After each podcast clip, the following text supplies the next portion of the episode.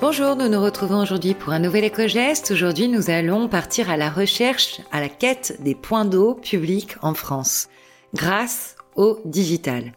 Alors, il est vrai que la quête d'un point d'eau public est souvent une épreuve pour nous, quand on a notamment besoin, par exemple, de recharger sa gourde en mobilité. Alors, on a la possibilité maintenant, grâce à une carte interactive qui a été créée par une jeune femme alors qu'elle était en stage chez Castali, Marie Vérinck pour la citer, Marie a eu la bonne idée de créer une carte interactive qui répertorie plus de 2400 fontaines à eau potable publiques à travers la France. Alors on retrouve cette carte dans un article de blog qu'a justement écrit cette jeune femme, Marie.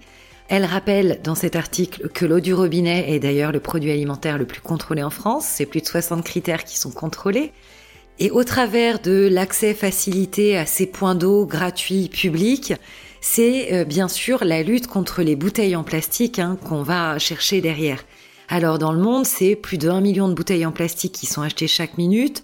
En France, c'est chaque jour 25 millions de bouteilles en plastique à usage unique qui sont utilisées, soit plus de 9 milliards par année, ce qui fait d'ailleurs de la France l'un des cinq pays les plus consommateurs d'eau en bouteilles dans le monde. Alors, grâce à cette carte, on va pouvoir accéder, via cette carte qui est référencée sur Google, à euh, l'ensemble des points d'eau qui sont accessibles dans une grosse vingtaine de villes en France. Alors on peut également y participer et y contribuer en y déclarant, en y référençant nos bonnes adresses et nos bonnes sources. N'hésitons pas. Voilà une très jolie initiative qu'on souhaitait souligner dans le podcast. Bravo Marie pour cette carte interactive. Donc, on retrouve cette carte sur le site web de Castali dans la rubrique actualité sur le blog.